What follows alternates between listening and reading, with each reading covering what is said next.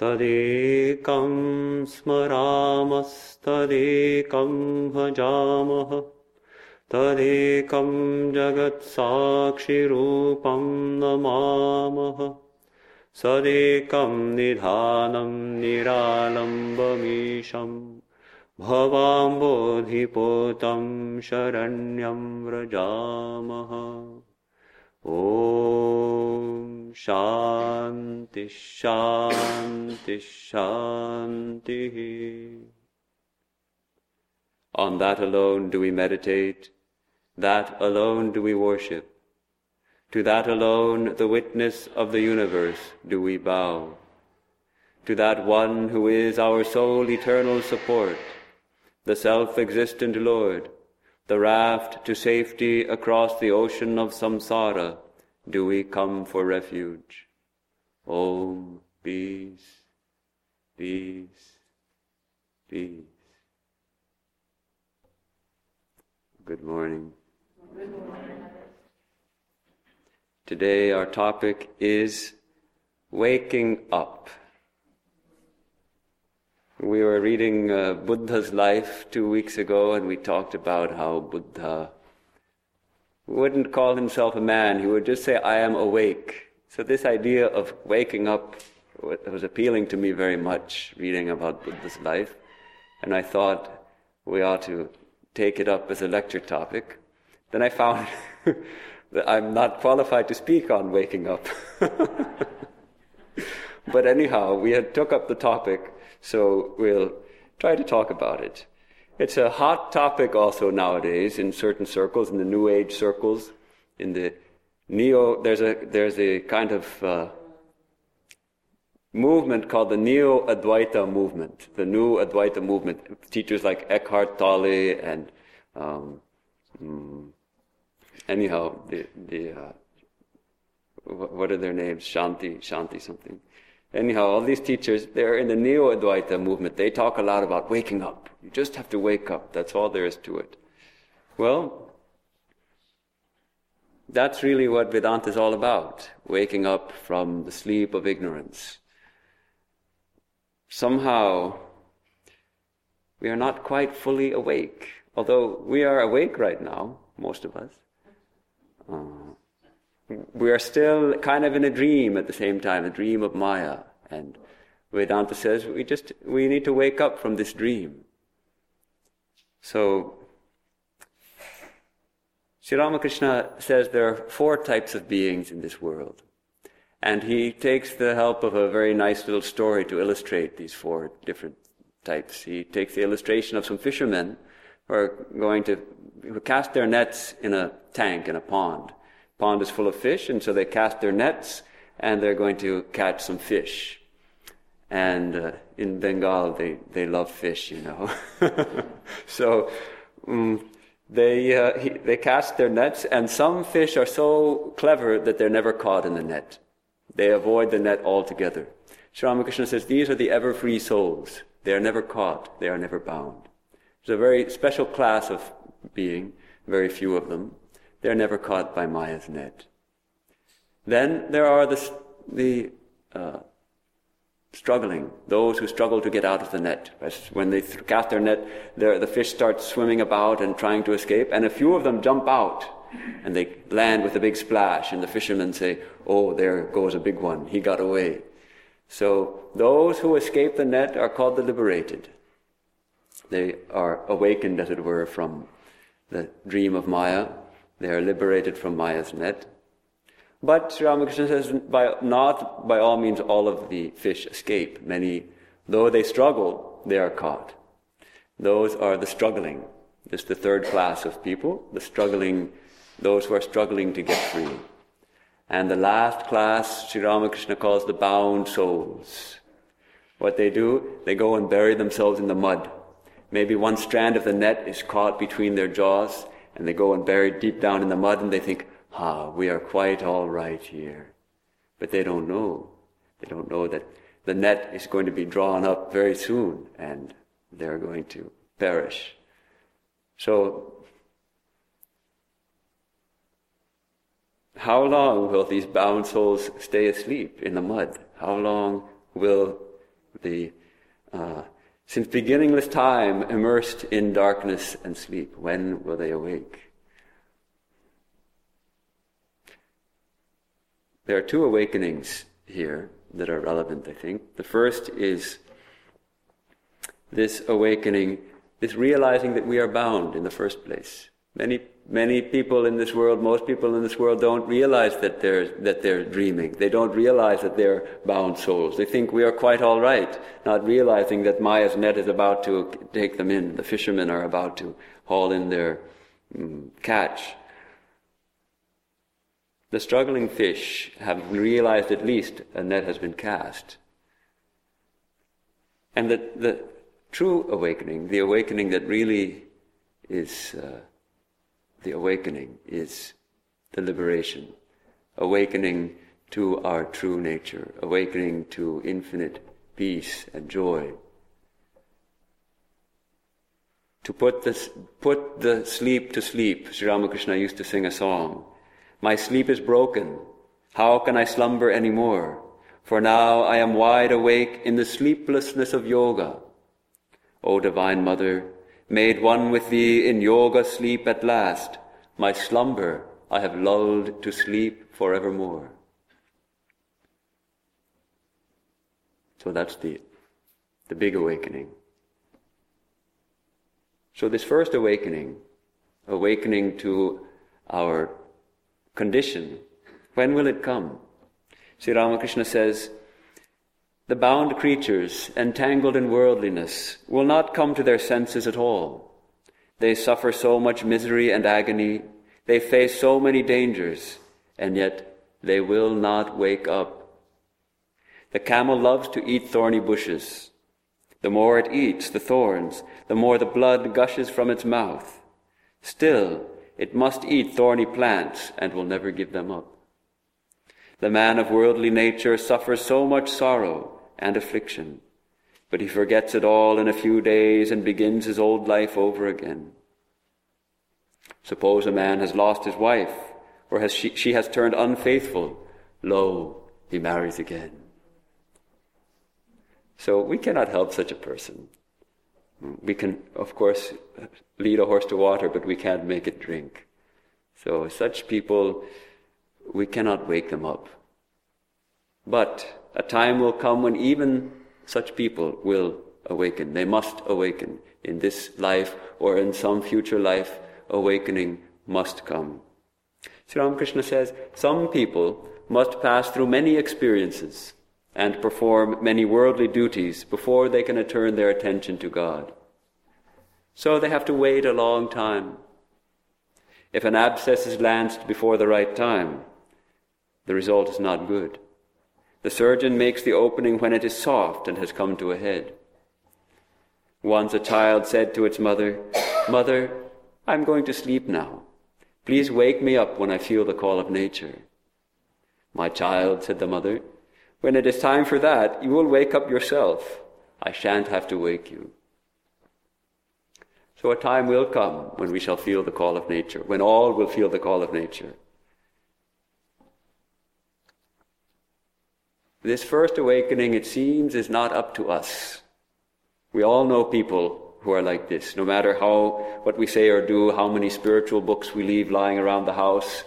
Um, we can't stir up any spiritual interest in them. Only Sri Ram, Sri Ram, someone like Sri Ramakrishna or Swami Vivekananda could do it sometimes. Sometimes. So how does the awakening come? Swami Vivekananda says, so long as our needs are confined within the limits of the physical universe, we do not feel any need for God. It is only when we have had hard blows in our lives and are disappointed with everything here that we feel the need for something higher. Then we seek God. Blows are what awaken us and help to break the dream. They show us the insufficiency of this world and make us long to escape to have freedom. So it is oftentimes it is the blows and the struggles of life and finding that after all the struggles and all the joys, we still feel unsatisfied, that the awakening comes, this first awakening. For Buddha, how did it come? He saw, although his father had tried to protect him from all misery and suffering, he came across a desperately sick person. He came across an old man tottering on a stick without any teeth. He came across a funeral procession these things deeply impressed it on his mind, the ephemeral nature of the world. And that first awakening, that longing to know the truth, woke in his heart. Until this first awakening comes, spirituality is a closed book.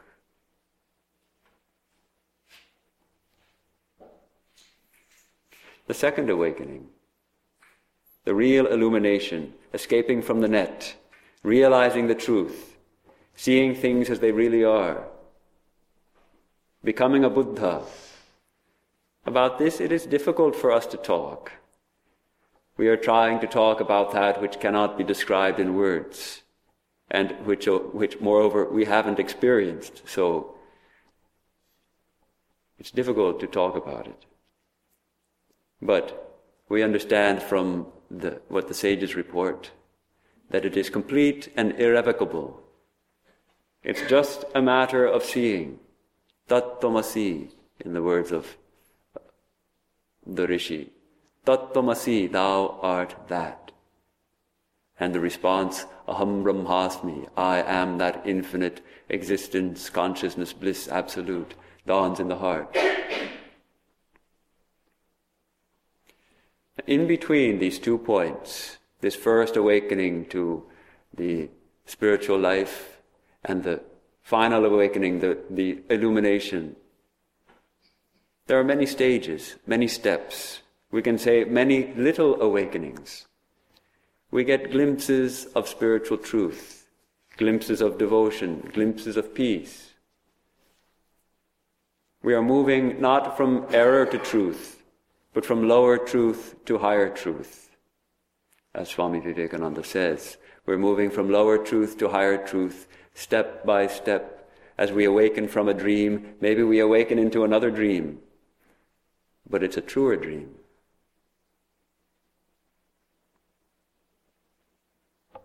These interest me very much, these little awakenings, because we, we all have tasted these little awakenings, or we wouldn't be here in the first place. And they come. And they come more the more we strive for them and the more we struggle for them. What brings on such experience is difficult to say. It might be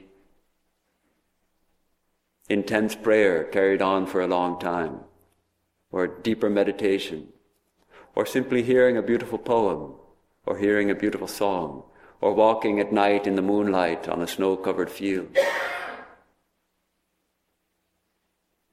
Suddenly, we are lifted to a different state of consciousness. Perhaps one of utter peace, or overwhelming love, or deep, unshakable certainty in the reality of spirit. From these little awakenings, we tend to slip back into slumber, as it were. But the memory, the memory of that glimpse, spurs us on spurs us on to become established in that state, that higher state. There's a beautiful and famous poem by William Wordsworth, was one of the great mystic poets, a nature mystic, called he calls it an ode, intimations of immortality from recollections of early childhood, probably one of his most famous poems. I'd like to read out uh, just a couple of stanzas. I think it's relevant to our discussion. He starts out the poem recalling his childhood, how in his childhood everything seemed so wonderful, full of spirit. There was a time when meadow, grove, and stream, the earth and every common sight to me did seem apparelled in celestial light, the glory and the freshness of a dream. Then he complains that this perception vanished. As he grew older, he lost that perception. It is not now as it hath been of yore. Turn wheresoever I may, by night or day. The things which I have seen I now can see no more. The sunshine is a glorious birth, but yet I know, where'er I go, that there hath passed away a glory from the earth. And he asks, Whither is fled the visionary gleam? Where is it now, the glory and the dream? One funny thing about the poem, he, he likens this state of glory to a dream, and we would say the opposite. It's the dream that we're trying to wake up from. But I think we understand the point that as a child, he felt some kind of special something, some kind of spiritual knowing that he lost as he grew older. And I think it appeals so much because it rings true with us too. There's something wonderful about the fresh mind of a child. And in childhood, everything we experience directly. And yet, that wonder, that curiosity, that marveling of childhood, it fades away as we grow older. It fades away. Sri Ramakrishna was talking about his nephew, Shibu. At Kamarpukur, I used to talk to Shibu, who was then a lad of four or five years old. When the clouds rumbled and lightning flashed, Shibu would say to me, There, uncle, they're striking matches again. And one day I noticed him chasing grasshoppers by himself. The leaves rustled in the nearby trees. Hush, hush, he said to the leaves. I want to catch the grasshoppers. He was a child and saw everything throbbing with consciousness. So we too might ask, whither is fled the visionary gleam? Where is that freshness of perception where we see everything throbbing with consciousness?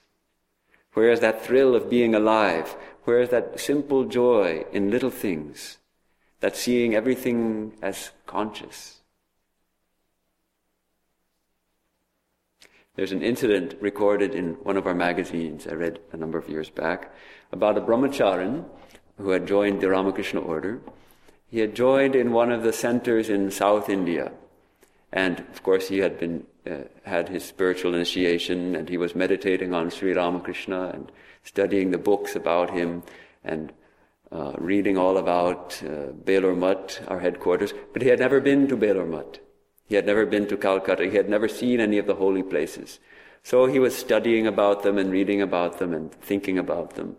And uh, the brothers of the order, when they have passed about two or three years, they're sent to the headquarters for their training, at the training center. So he also got his chance, and he came to Belur Mutt for the first time.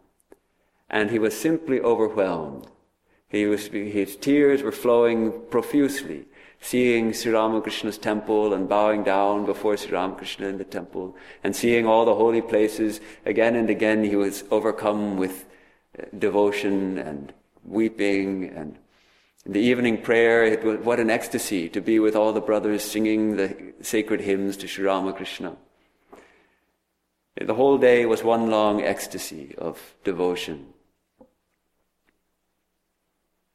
Now the next day Brahmacharin, of course, he was still there at Belur Mutt, and he saw all the same holy places and was bowing down in the same temple to Sri Ramakrishna and singing the same hymns in the evening prayer. But he wasn't weeping. he didn't have that same intensity of inspiration that he had that first day.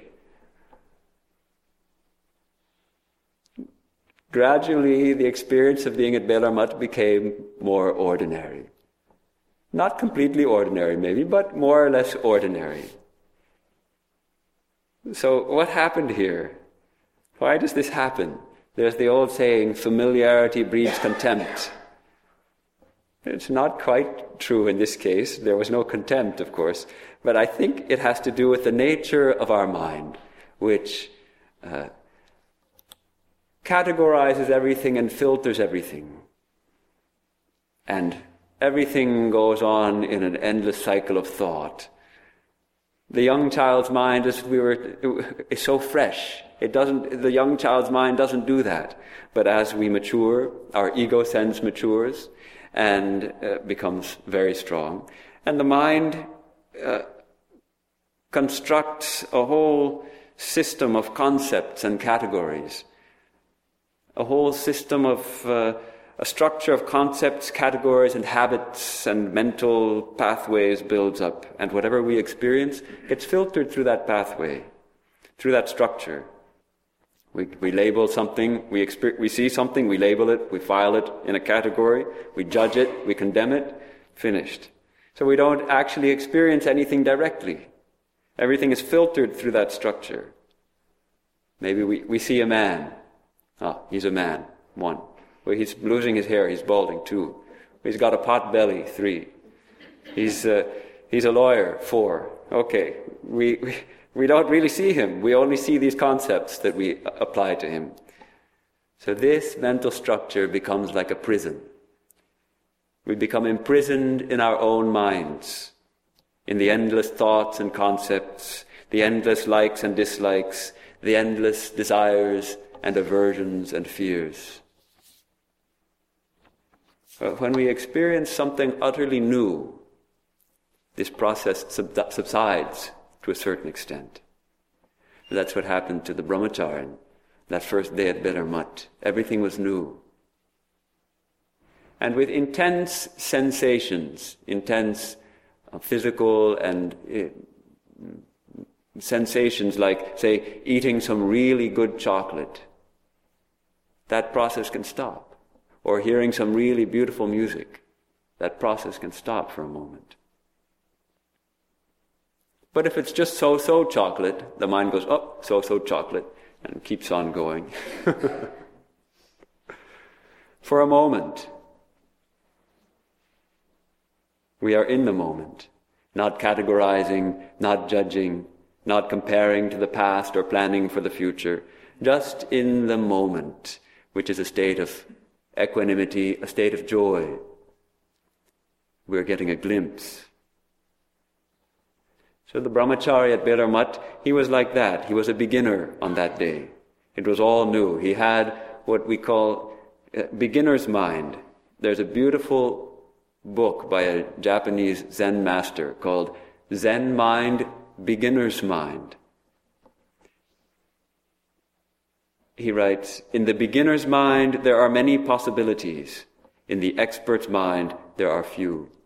This idea of a beginner's mind, that the mind of a beginner is empty and fresh and ready to experience and ready to wake up. But the expert's mind has so many categories, and we know, oh, we already know about all that and is not actually awake to the moment.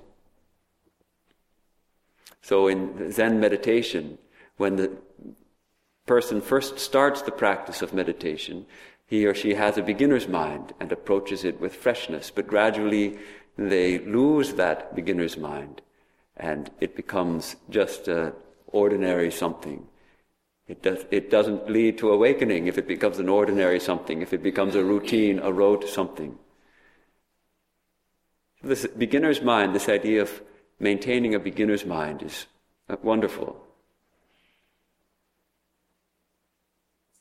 I think we seek out new experiences precisely for this reason, because we want to experience again that beginner's mind, the freshness of beginner's mind. And people are seeking ever newer and more exciting experiences. And all right, so for a moment we are satisfied. But the real beginner's mind is attained when we can empty everything, drop everything. There's a nice story about a would-be student who approached a master for instruction, wanted some, wanted to become a disciple, wanted to get some spiritual instruction. So he approached the master and said, Master, please teach me. And very quickly the master understood the nature of the mind of this person. So he invited him for a cup of tea and set out the tea cups and the teapot and began pouring a cup of tea for the student and filled his cup. And he kept pouring the pot, and the, the tea was filled up the cup and started f- spilling over the edges of the cup and was spilling onto the saucer and then onto the table and it started running down onto the floor and the student said, Sir, stop! What are you doing? The cup is full. No more will go in. Ah, just so, said the master. Just so is your mind. Your mind is also full. No more will go in. So, he's not ready to be a student because his mind is already full. He's already an expert, as it were. So, can we empty our cup? Is the question. Can we empty our cup? Drop all the planning and worrying and judging and thinking. Then it can be filled. Then it can be filled with spirit. Then it can be filled with the knowledge and experience of right now, of spirit. Then it can be awake. It's amazing to me, and I think probably to many of us, how much we can do while we're trying to meditate. We are taught in our tradition, we are given a mantra to repeat, and we are taught to repeat that mantra and to just keep the mind focused on that mantra, and, and as thoughts come, just let them go. Don't follow your thoughts, just focus on the mantra. So, when we first learn the mantra, we have to focus very hard to keep repeating it. But pretty soon, it's amazing, we learn how to repeat the mantra and at the same time think of all kinds of other things. We, th- we go on repeating our mantra and we think about all kinds of things what I'm going to cook for dinner tonight and what I'm going to uh, do tomorrow. And oh, I, I can't forget to do that one thing at work and I have to get a present for my, my mother for Mother's Day or whatever it is. So many thoughts going on. We're no longer, we're no longer meditating. We're not waking up that way. So, this idea of beginner's mind is very attractive, very appropriate. The beginner's mind is empty, it is ready to receive, it is ready to wake up into the present moment and stop all those thoughts. If we're repeating the mantra, we're just repeating the mantra with the beginner's mind. Now, Swami Vivekananda assures us that all will eventually attain freedom. There's no exception to this rule. All will attain freedom. Sri Ramakrishna also assures us. And Swami uh, Vivekananda asks an interesting question. He says, if that is the case, why should we struggle to attain it? If everyone is going to be free, we will sit down and wait. Sounds like a good, good, it's a valid point. If all are going to be free, then We'll just wait, wait it out. We have many lives. We can just wait it out. Eventually we'll become free. He gives a reply. He says, in the first place, the struggle is the only means that will bring us to the center. The struggle is the only means that will bring us to the center. And in the second place, we do not know why we struggle. We have to. Of thousands of men, some are awakened to the idea that they will become free. The vast masses of mankind are content with material things, he says. But there are some who awake and want to get back, who have had enough of this playing down here. These struggle consciously, while the rest do it unconsciously. Actually, all are struggling. And life is a struggle. All are struggling. But how many of us can add our consciousness to it? How many of us can struggle consciously? Can we struggle consciously? This is the, the, the same idea as having the beginner's mind. Be conscious when we are doing something. Are we doing it with our whole mind? Or is the mind running to so many other things? I think it, the funny thing is that actually most of us don't really want to wake up. We may not be exactly happy in our dream, but it's a comfortable discomfort. We are comfortable there. Swami Vivekananda says, that we are all miserable, that this world is really a prison, that even our so-called trailing beauty is but a prison house, and that even our intellects and minds are prison houses, has been known for ages upon ages. But we cling to untruth, and we turn our back upon truth. We do not want to attain truth. We do not want anyone to break our dream. There's an old adage you can wake up a sleeping person, but you cannot wake up the one who is merely pretending to be asleep. Maybe that is our condition too. As children, we used to play that. We would pretend we were asleep, and the other, the we would try to wake each other up. The, is, are they really sleeping, or are they just pretending? So maybe that is our condition. In a sense, we are all just pretending to be asleep. And yet, our ordinary life, our day to day life, it seems, often seems so very ordinary. The sanctity is missing. Trapped in our own minds and hemmed in by the tyranny of our own thoughts. Caught in, caught in between the past and the future, never awake to the present. It's like being in a bad dream. We must wake up. I think this is the first condition for waking up. We have to realize that we are dreaming. We have to recognize that we are dreaming and want to awaken. Swamiji says, The time will come when the whole of this dream will vanish. To every one of us there must come a time when the whole universe will be found to have been a mere dream, consciously or unconsciously. The whole universe is going towards that goal. But those who consciously strive to get free hasten the time. So, this is the point conscious striving, conscious struggling. Swamiji used to say, Man, the infinite dreamer, dreaming finite dreams. Man, the infinite dreamer, dreaming finite dreams. We are infinite, and we're taking this finite dream to be everything. What is it that hems us in? What is it that keeps us in the dream? Swami Vivekananda says, the adamantine wall that shuts us in is egoism. We refer everything to ourselves, thinking, I do this, that, and the other.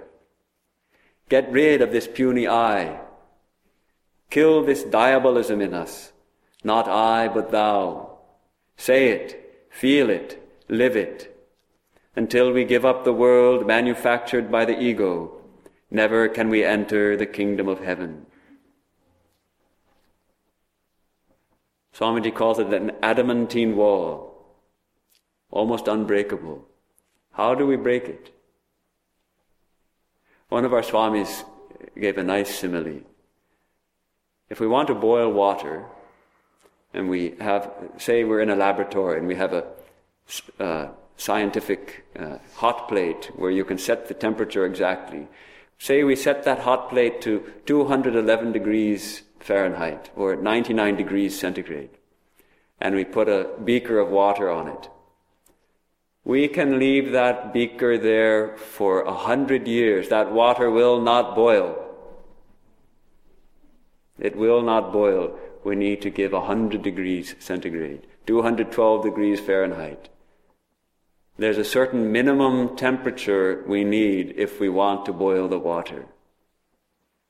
So likewise in spiritual life, there's a certain minimum temperature we have to attain in our striving. There's a certain minimum effort we have to put forth, a certain minimum longing that we need to cultivate to break the wall. one way to increase our temperature is to read some of the fiery words of Swami Vivekananda. Swami Vivekananda was an awakener. He was an awakener of souls. He was an awakener of the world. And he exhorts us. So I'll read a, pa- a passage or two from Swami Vivekananda. Say to your own minds, I am He. I am He. Let it ring day and night in your minds like a song, and at the point of death declare, I am He. That is the truth. The infinite strength of the world is yours. Drive out the superstition that has covered your minds. Let us be brave, know the truth, and practice the truth. The goal may be distant, but awake, arise, and stop not till the goal is reached. Again, Swamiji quotes the Gita, the, same, the first words of Sri Krishna to Arjuna, which are very relevant to our conversation. Arjuna was immersed in dejection and weakness and wanted to get out of his duty and a state of tamas. And so the very first words Sri Krishna tells him in the Gita, Kutastva kashmalamidam vishame samupasthitam अनार्यजुष्टमस्वर्ग्यम् अकीर्तिकरमर्जुन क्लैब्यम्मास्मगमः Partha नैतत्त्वय्युपपद्यते क्षुद्रम् हृदय दौर्बल्यम् त्यक्त्वोत्तिष्ठ परन्तप In such a crisis, whence comes upon you, O Arjuna, this dejection, unbecoming to an Aryan? Disgraceful and contrary to the attainment of heaven.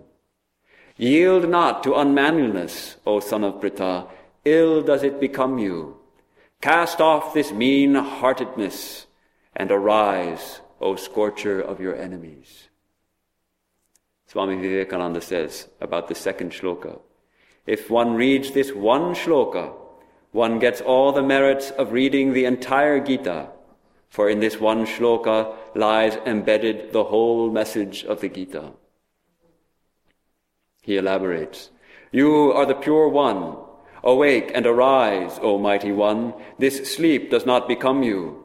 Awake and arise. It does not befit you. Think not that you are weak and miserable. Almighty, arise and awake and manifest your own nature.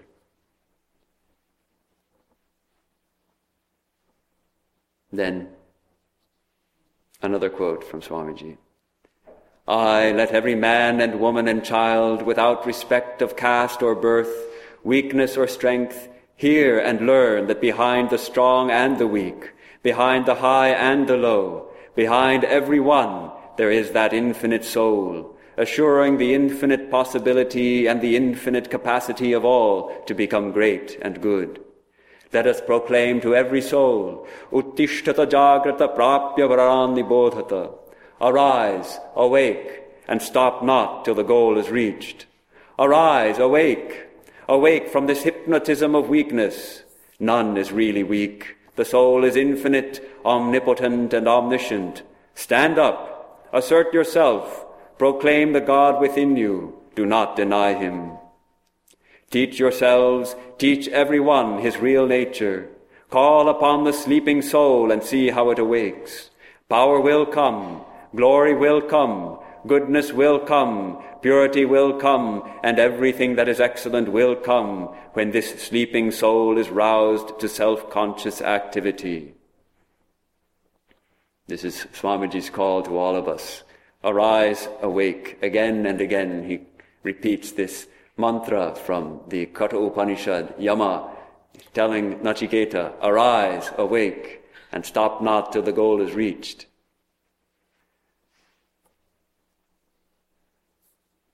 Someone raised the question, arise, awake. Well, really, how can we arise if we're still sleeping? Shouldn't it be awake, arise? Shouldn't we first we awake and then we arise? I think rather First, we have to arise. We have to rouse up ourselves, and then the awakening will come. The awakening must come. So, what happens when, we, when the dream breaks? When we know the mirage is only a mirage? When we know that we've been dreaming and we are now really awake? Mundaka Upanishad has the beautiful verse explaining this experience. Bhidyate hridaya grantihi chidyante sarva sankshaya chiyante chasya karmani tasmin drishte parabari. The fetters of the heart are broken, all doubts are dispelled, and all works cease to bear fruit, when he is beheld who is both high and low. That moment, says Swami Vivekananda, that moment the, all the knots of the heart are cut asunder, all crooked places are made straight, and this world vanishes as a dream. And when we awake, we wonder how we ever came to dream such trash. The only trash we're dreaming, Swamiji says. We awake and we wonder, how, how could we be dreaming all that stuff? How beautiful. The idea that our heart has knots in it. The divine is shining right here, but there are twists and knots inside. They're cut asunder when we see, when we truly see, when we truly awake. I'd like to read a description of awakening from a different tradition, the Tibetan Buddhist tradition. There's a beautiful description of the moment of awakening and what it is like, which is Tibetan Buddhism actually is, uh, is just like Advaita Vedanta, just about the same. The, the path of jnana. It's from a book by one of the uh, Tibetan lamas. He writes, That moment is like taking a hood off your head.